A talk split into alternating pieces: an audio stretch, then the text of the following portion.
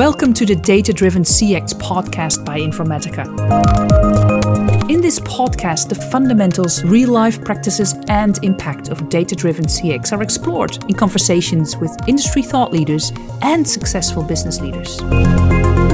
Your host, Nienke Bloom, and my guest today is Gene Cornfield, Managing Director and Experience Transformation Lead at Accenture Interactive. And I'm going to be honest, we had such an interesting conversation that we had the ability to make it two episodes. Today, episode number one. And we'll be talking about data driven CX, transition versus transformation, from the perspective of Accenture being an important partner of Informatica. So, welcome, Gene. I'm so happy to have you on the podcast. And I've, in preparing, I read a very interesting ebook from Accenture, Growth, It Comes Down to Experience, where you point out the limited value of investment into CX and introduce BX. Can you share this point of view to the listeners? Yeah, sure, Nick, and, and thanks for having me.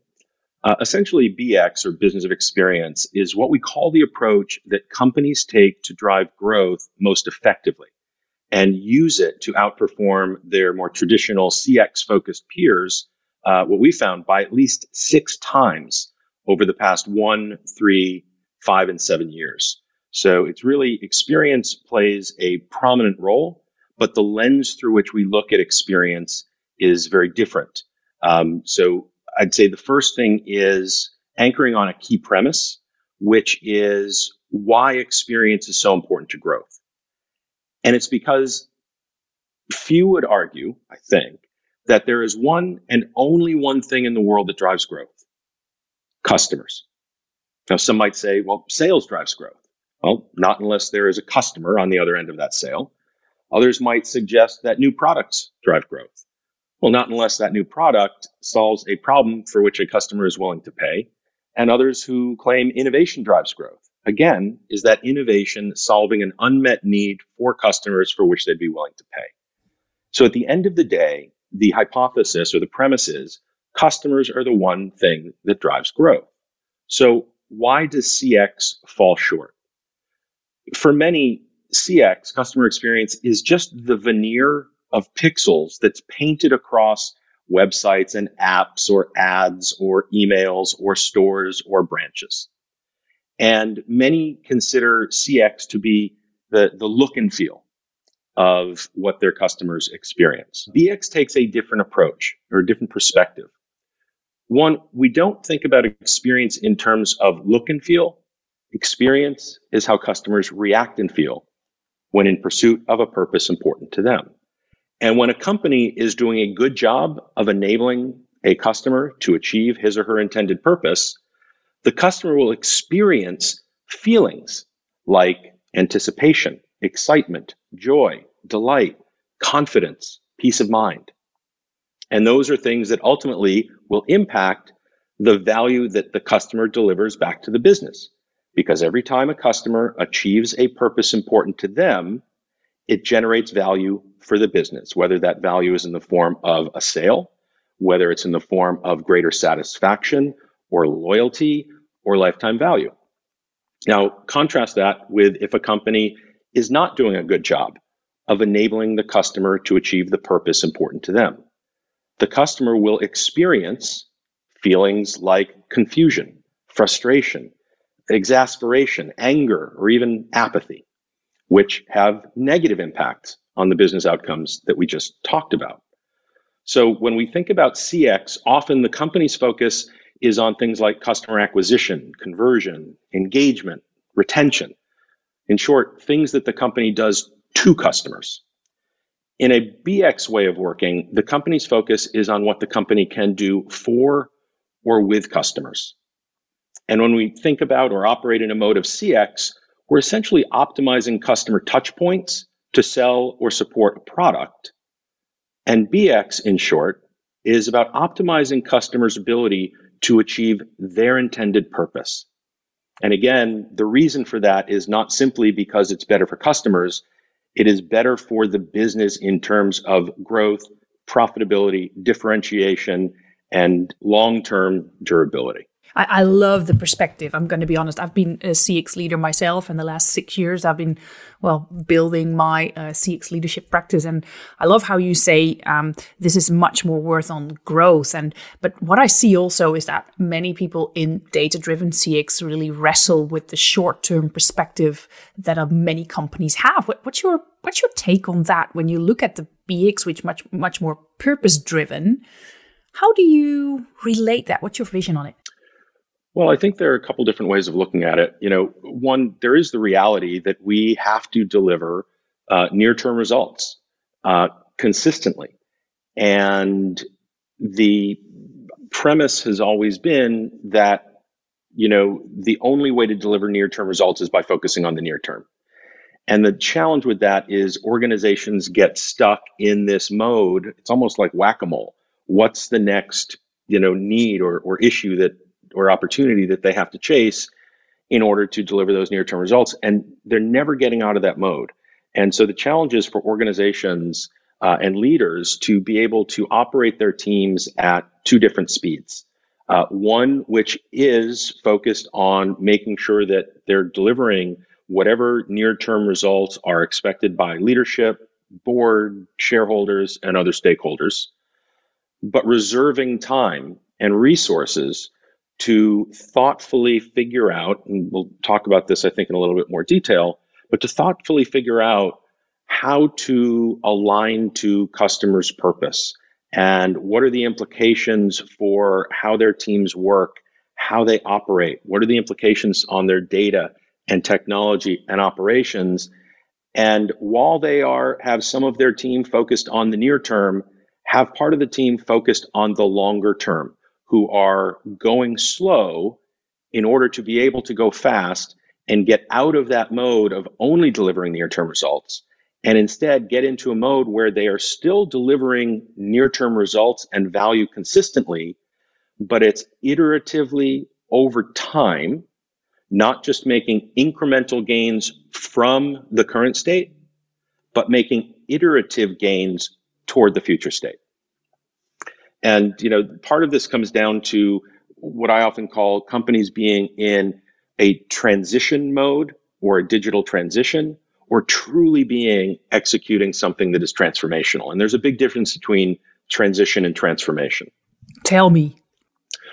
Well, let, maybe for, for context, I think it, it, as long as the conversation is about data, we'll look at data in the year before the pandemic organizations invested $1.7 trillion in digital transformations. And 84% of CEOs said they saw little to no value in those investments. 84% of CEOs saw little to no value in $1.7 trillion. Then that's, I mean, that should be stopping anyone in their tracks in considering their transformation investments. And so the question has to be how did so many spend so much going so wrong?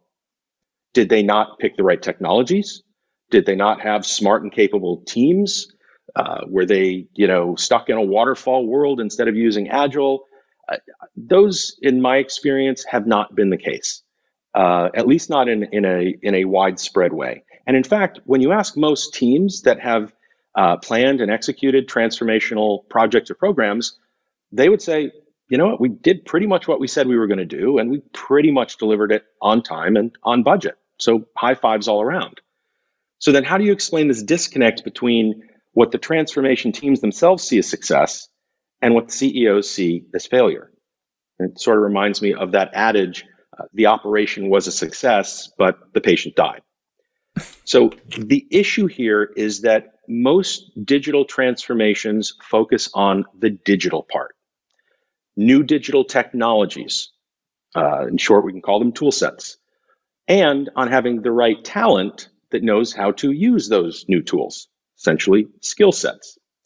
So when, when these quote unquote transformations are focused on tool sets and skill sets, they do deliver value, usually in the form of reduced costs, increased efficiency, increased speed, and maybe, if they're lucky, some incremental growth but not the level of growth that most CEOs and their boards and their shareholders care about. These digital first approaches to transformation are really essentially just applying 21st century tools to 20th century business functions. And therefore, they're more transitional than they are transformational. And I'll give you a few examples in a moment. But I think that if we think about that adage, and I don't know who, who said it, uh, that if you want to change what you get, you have to change what you do. And you can't change what you do until you change how you think. And if we look throughout history, the things that have been truly transformational and have seen the greatest growth focus less on new tool sets or skill sets and more on new mindsets, new ways of thinking. And the thinking that leads to transformation has most often been to focus on the unmet needs, the unarticulated needs, the purposes that customers want to achieve. So, what are a few examples of that? Well, let's look back, uh, what, about almost 200 years, uh, where we, our primary mode of transportation was the horse drawn carriage. That was the traditional mode of transportation at the time. And along comes this new technology, the steam engine, and then the combustion engine. And when that new technology was applied to the traditional carriage, we got the horseless carriage, which was it was transitional because we know in hindsight that what was truly transformational was the automobile. But the, the horseless carriage, you, you, may know, it was they, they were very expensive. They were kind of clunky. They were a luxury for the few. And what led to the, the, the shift between the transitional horseless carriage and the transformational automobile, we can look at you know that famous quote from Henry Ford where he said, if I gave people what they wanted, it would have been a faster horse. But if we peel that back a little bit, what Henry Ford recognized was customers' purpose was for faster transportation that was affordable. And that shift in mindset is what led from the transitional horseless carriage to the transformational automobile. Now, more recently, we've seen this when we had, uh, you may remember, uh, you're younger than I am, though, uh, using phone books, paper phone books, in order to find either people or, or more often local businesses. And then with the new technology, that traditional phone book was replaced with the online phone book. So now, rather than using paper to search for a local business, people could search for local businesses on their screens. But the thing that led from the online phone book to the search engine was not new technology per se. Of course, the algorithms were, were more advanced, but it was the recognition that people aren't looking for local businesses because they want to find a local business. They need to talk to a local business because they're looking for a certain type of product or expertise or answer to a question. And what search engines enabled going back to the late 90s with, with you know, Yahoo and Google originally, it was connecting us directly to the products or experts or answers for which we were looking, not thinking that our purpose was to find a local business. Uh, I'll give you another example, and this one actually is near and dear to me because I lived through it. And this goes is the transition from the traditional software with the new technology of the internet, which when that new technology was applied, created this sort of clunky horseless carriage we called software as a service. Like in the same way you'd say, well, it's a carriage, but it's horseless. You'd say, well, it's it is software, but it's delivered as a service. And what many people don't know is uh, that Steve Ballmer, who was CEO of Microsoft at the time, is the person who actually coined the term software as a service. And it was at an all hands meeting in the late 90s when Steve was saying to the rest of us at Microsoft, and I was with the company at the time, uh, our future is, yes, as a software company, but it's delivering software as a service. Now, my job at that time was uh, working with one of our large telecom partners to initially piloting Microsoft's very first subscription licensing program, which we piloted with a company uh, at the time. It was Qwest Communications out of Denver, Colorado. It has since long been acquired, I believe, by CenturyLink. And so we did Microsoft's very first pilot of subscription licensing, which was enormously successful. But I and, and our joint team recognized that no one buys a software license because they have a burning desire to own a software license. They buy a software license because they want to deploy some sort of technology based project to deliver some business value, and they want to do it as quickly as possible. So the idea that shifting a software license from capital expense to an operating expense, there was value there, but it was fairly moderate. What we did, recognizing that the real purpose that customers had was quickly being able to stand up a new technology environment to solve business problems as quickly and cost efficiently as possible. We, uh, Qwest at the time had these brand new data centers. So we thought, well, we can fill them with storage and servers and databases. We can uh, provide management and hosting of those systems, and we can charge customers only for the resources that they consume. This was in 1999. And uh, about a year later, the dot com bubble burst, and we were in, uh, in beta with this new platform. And uh, so I remember I was up in Redmond meeting with Microsoft executives because our partner Qwest had decided to pull funding for anything that wasn't core to their main telecom and internet transport business. And so the first thing that came up was this uh, subscription licensing. And the answer from Microsoft executives was, well, of course we're going to continue funding that. That's software as a service. That's our future. And I said, okay, great, but what about our Aptimum platform? And they said, oh, Gene, what, what's Aptimum again? Well, that's the, the new platform that we developed in data centers where we would have storage and servers and hosting and management and databases and only charge customers for what they would consume. And the reaction I got was a condescending, Gene, in case no one told you, we're in the software business.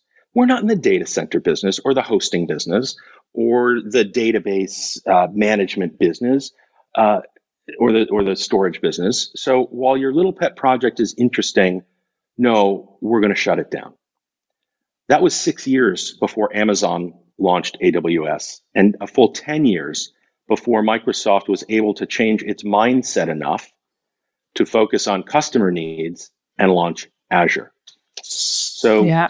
I think that a great example of, of a transition that was held back from being transformation because of mindset. And so when I hear companies prioritizing things like, you know, digital marketing, I can't help but hearing in my mind horseless carriage. You're applying 21st century tools to 20th century marketing. And if you think about what, you know, marketing 25 years ago, if we if we sort of simplify it, you would identify a target audience, craft a message for that audience, push that message through a channel uh, with the hope of that audience taking some action. You would, as to the best of your ability, measure the actions taken, the impact on the business, optimize, and scale. Okay, what's changed in 25 years? Well, the tools we have for targeting have gotten much better. The ways in which we can segment audiences have gotten enabled us to do so more granularly. Uh, the number of channels has exploded in terms of the number of channels through which messages get pushed toward these target audiences. And the tools for measuring results, optimizing, and scaling have gotten better. But has the practice of marketing actually changed or evolved? Or has digital marketing just meant applying 21st century tools to 20th century marketing? And so, whether we're talking about digital marketing, digital sales, digital commerce, digital supply chain, virtual events, all those things that, that fall into that transitional horseless carriage category, when we think about BX or business of experience, this is about instead shifting one's mindset to anchor on the customer's purpose, and then aligning people and process and technology, operating models, content, operations, etc., to enable customers to achieve their purpose. It's about rewiring how we think and operate as a business to enable customers to achieve their purposes through the experiences that they have with our business. And then critically, is using data and, when possible, artificial intelligence to tailor those experiences or personalize them to the individual and to use technology to do that at scale, but not to use technology to do marketing or experiences at scale. It's about using technology to be customer obsessed at scale. I, I love that perspective. And um, for everybody, well, listening to the podcast, know that the link of the great ebook that has been written about this uh, will be in the notes. So please take a look at it. Uh, when we're looking at this from transformation, but also uh, the transition part, I while exploring you and your background, I came about to, and especially looking at it to data driven, I came about your HBR article that you wrote on KPIs, on metrics. And I thought it was very interesting because you also have a different view on what to measure. Can you explain our listeners? I think because I think it's a very, very interesting perspective on the KPIs versus the CPIs. Mm, sure. Well, you know, business KPIs are the things that our leadership and our shareholders, boards measure in terms of the relative health of the company. And that's candidly the way it should be. But the disconnect comes when so many companies claim to be customer first or customer centric or customer obsessed. And the question is, how can that be true if everything that they measure is company centric? Because things like sales, revenue, growth, etc., those actually measure how customers are performing for the company. If you want to actually be authentically customer centric, and drive maximum growth because as we said earlier customers are the the one thing that truly drive growth. We have to start measuring the things important to customers the outcomes that customers value. And while most of our customers don't sit behind you know multiple monitors with online dashboards with data visualizations uh, tracking how we're performing for them customers do bring to every interaction some purpose, problem, intent, or question an intended outcome. Our ability to measure the outcome or the customer's value and our enabling them to achieve it or how well we're enabling them to achieve it is a customer performance indicator or CPI. And the idea is, and what we've seen consistently, is that the better a company performs against CPIs, again, the outcomes important to customers, the better they actually perform against KPIs, the outcomes important to the business. I must be honest, being in the customer experience well field for well almost 10 years um, and being in, in corporates uh, for almost 27, I thought this is really a remarkable, a different view on it. And I also think it's very practical. And that's what I think that really all people that are in data driven CX should really read it and define what their CPIs are because it really helps you make better decisions and, and to get that change that you want because that's what what most people well and, and it's also what I, I think is really great that it focuses on some parts of customer journeys that customers are in and not on the business part. And but also looking at the customer journey I, I well within CX the topic always comes up. Um, if you challenge the current thinking of customer journey thinking what, what would you say from your perspective your experience well, this is, I think, indicative of a challenge that we have lots of times because there are certain words that get used a lot, whether it's customer journeys or innovation or disruption or transformation and any number of others that are not very well defined. And so, what I've seen are a few different levels of quality, and not just quality, but utility and value of customer journeys.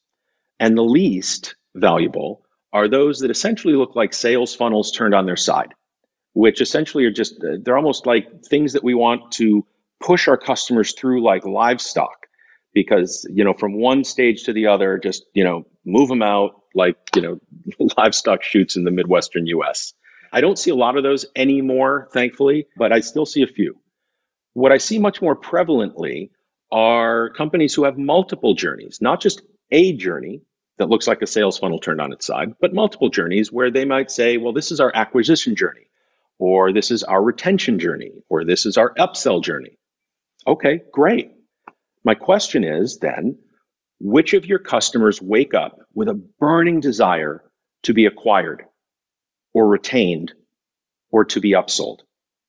And the answer is I've not met anyone that wakes up with a purpose to be acquired, retained, upsold, or anything anything like that. So, good customer journeys, the end point should be the purpose the customer is trying to achieve.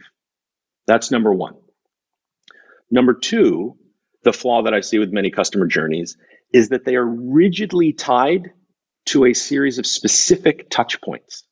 That you know, uh, customer sees this search ad, customer comes to our website, customer downloads a white paper or views a video, customer is retargeted through a display ad, or customer receives a triggered email, and you know, these are not journeys; these are marketing cadences, and essentially scripts that no real person actually follows because customers are not paid actors that will follow our script. Customers follow their instincts, impulses, whims, quirks in the moment where they are. And so rather than having journeys that are rigidly tied to specific touch points, good journeys look at customer need points and decision points and recognize that at a given need point, the customer could choose to try to satisfy that need for, let's say, it's answering a, a question or something about a new product area that they're exploring. They could do it on our website.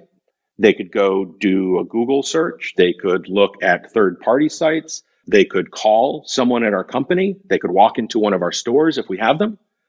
And the point is, we have to understand the need point at that point in a customer's journey toward the outcome that they care about and make sure that at any touch point the customer could choose, we are showing up in a relevant way to help them advance from that need point in their journey to the next.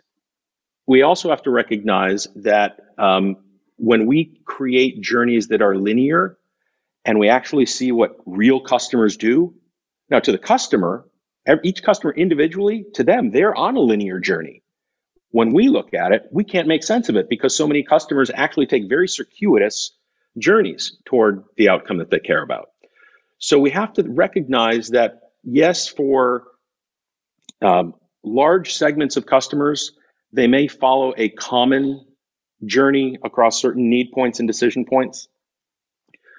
But we recognize that other segments or archetypes have slightly different needs. And so making sure that our journeys have off ramps and on ramps that reflect the nuances that different segments or archetypes might have are critical to our being able to design those journeys well so that they are not just linear but but multidimensional that can serve the the needs and nuances of different customers. And the one sort of connecting thing I'd say is that at each of those need points or decision points, we strive to figure out what is the customer trying to do in that moment and can we measure it with a CPI? And not every need point is measurable or it can be measured with a CPI. So we have to, you know, establish CPIs where we can. But that's how sort of CPIs work into journeys and the types of journeys that we see as being most usable. I like that perspective. And when looking at data driven CX and the KPIs or CPIs that often come in, what I see is that uh, customer experience professionals, they are, well, starting on this customer journey optimization or maybe new design, and they often find that there's not enough data, not the right data, because it's silo driven data, not customer data. But how do you, what's your vision on data driven CX in this customer journey perspective? So um, there's the short answer and the, and the longer answer.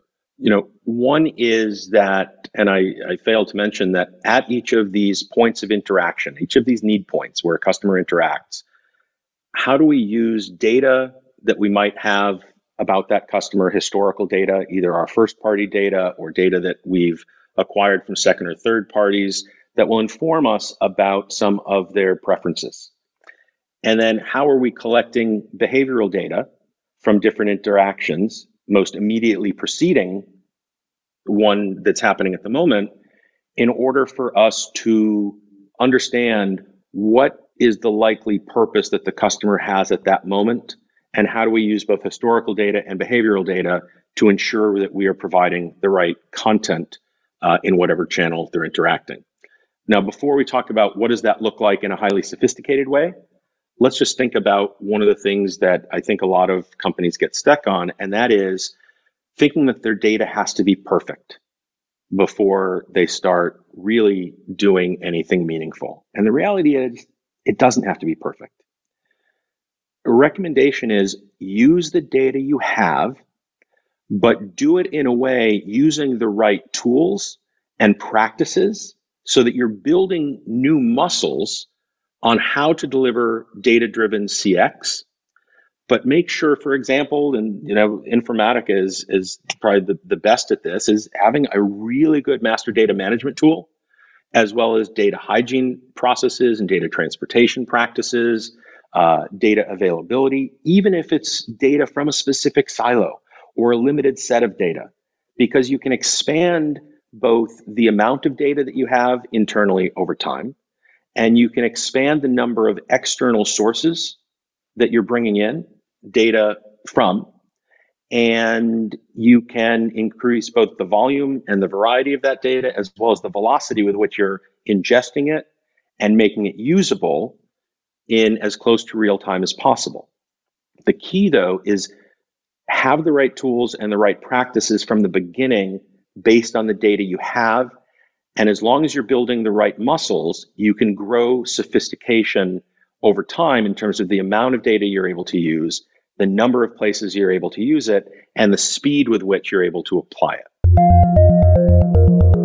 In this part one of this interview, we've talked about so many things, but I think what I really definitely remember is his view on the two different speeds you need as a leader on uh, delivering near term results, but also to reserve time for longer term growth. And I think that's very important and very a practical way to go. Another one that I'll remember, and you probably too, is that many companies are using 21st century tools on 20th century business models, and you have to take a look where you're applying that.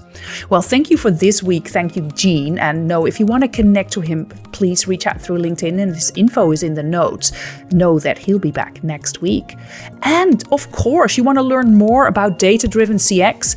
Go to informatica.com/cx and check the notes for more resources because there's so much to learn on this.